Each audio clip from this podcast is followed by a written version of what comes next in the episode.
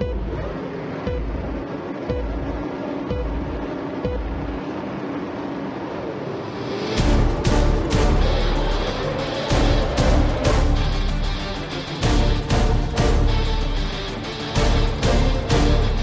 Dodavatel motorů Honda opouští Formuli 1 a tím pádem o motory přichází velmi ambiciozní tým Red Bull. Letošní sezóna je pro partnerství Red Bull Honda tou poslední. Co bude dál? Vrátí se Red Bull k Renaultu? A kdyby ano, získá s ním titul mistra světa? Jediní zbývající dodavatelé motorů Mercedes a Ferrari nepřichází v úvahu. A i když by bylo nejhůř, právě Renault musí Red Bullu od příštího roku dodávat motory. Jenomže slepovat takový vztah znovu a znovu? K tomu asi není ochota ani na jedné ze stran a k titulu to nejspíš nepovede. Nabízí se tedy velmi odvážná myšlenka převzít motory Honda a závodit s nimi dál i po letošní sezóně. Jenomže je tu velký problém.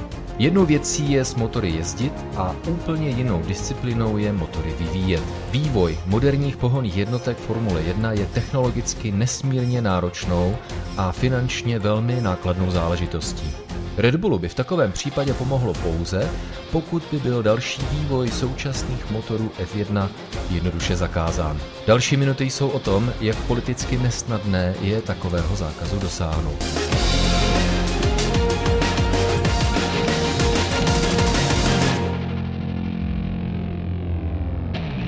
Red Bull vstoupil do Formule 1 s těmi největšími cíly.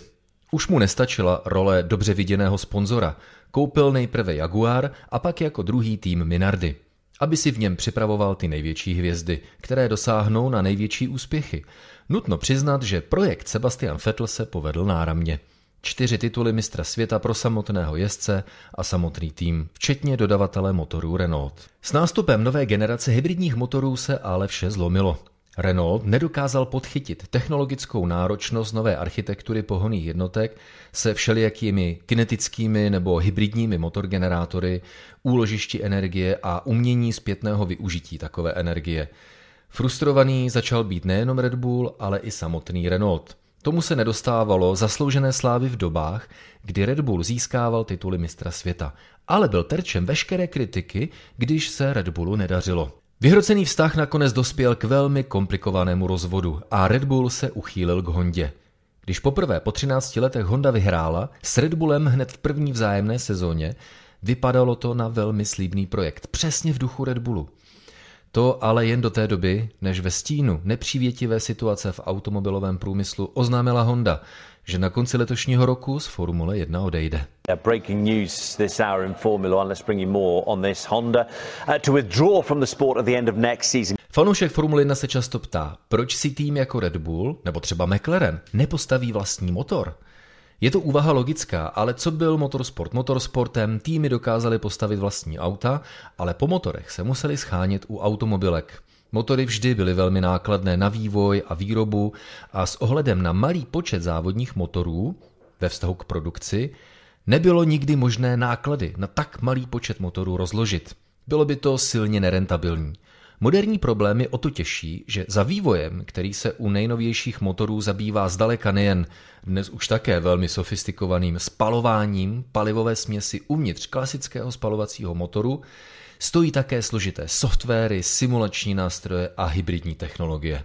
Do vývoje současné generace motorů už byly kumulativně vloženy miliardy a miliardy eur. Vzniklo velmi sofistikované know-how, které si pro sebe drží jen Mercedes, Ferrari, Renault a Honda.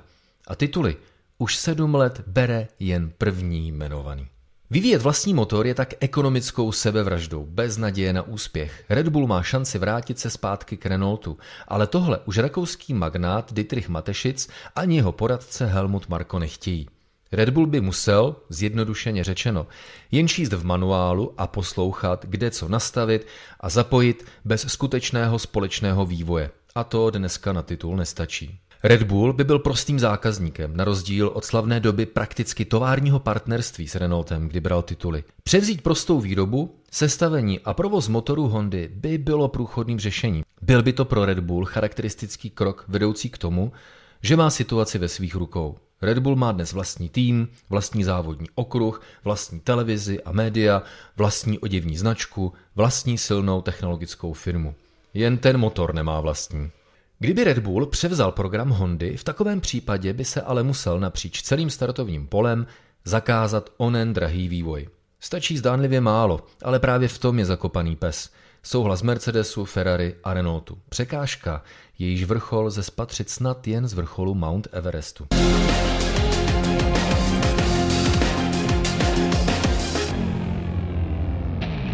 Není bez zajímavosti, že sama Mezinárodní automobilová federace stála o zákaz vývoje motorů, ale Red Bull vyhrožoval, že když se tak stane, Honda Formule 1 opustí, což bez tak udělala a nepotěšila tím ani federaci, ani týmy Red Bullu. Nyní Red Bull vyhrožuje odchodem, pokud nebude zákaz vývoje zaveden.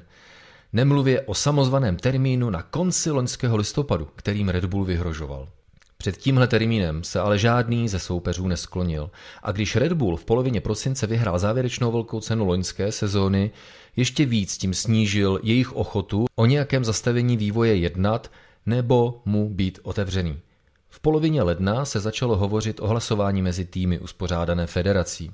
To ale vypadalo spíš jako jen zbožné přání Red Bullu než reálná akce.